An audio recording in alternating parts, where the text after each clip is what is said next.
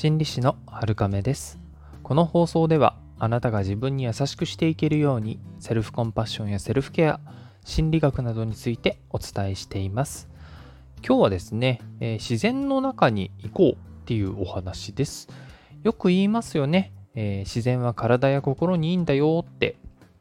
これは何もなんとなくいい感じがするなっていうことだけではなくて、えー、実際にですね研究されていたりするんですね。例えば森の中で過ごすとメンタルが安定しやすいとかはイメージがつくんじゃないでしょうか。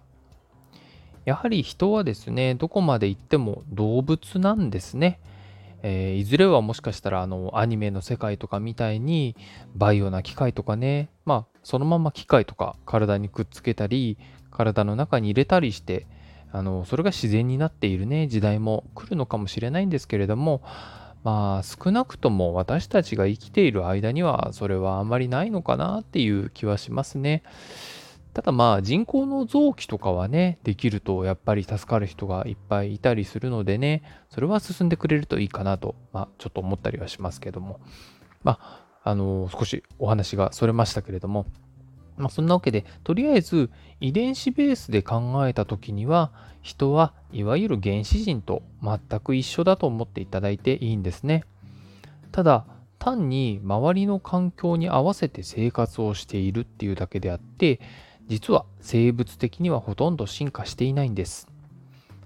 例えば原始人の赤ちゃんをこの時代で、えー、育て始めたらおそらく私たちと同じように育っていくっていうことなんですよね。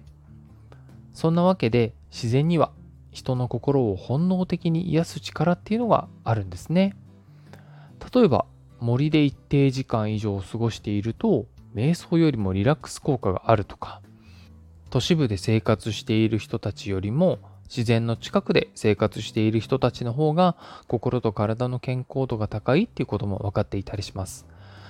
どれだけ都市部で健康に気をつけて食事や運動をしていたとしても自然がもたらすパワーにはなかなか及ばないよっていうことなんですよね。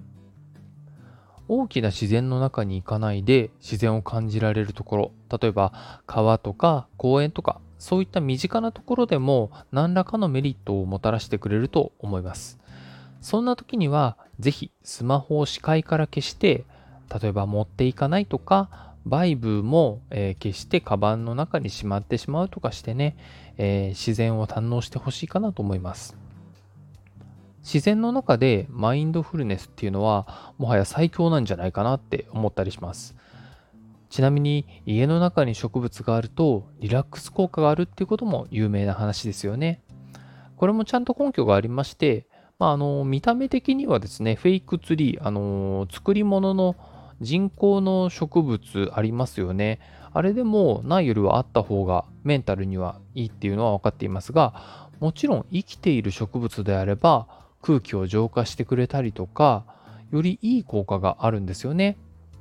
なので、まあ庭とかベランダに植物があるのでも、まあ家の中ほどではないにしても、メンタルとかにはね、きっとあの効果があるんじゃないかなと思います。繰り返しますが、忘れてほしくないのは、人は動物だっていうことなんですね。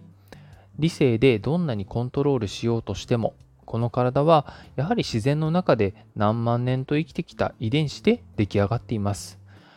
なので効率とか理性とかそういったものばかりでねいろいろコントロールしようとしたとしてもあまり、えー、いい効果は生まれないということなんですね。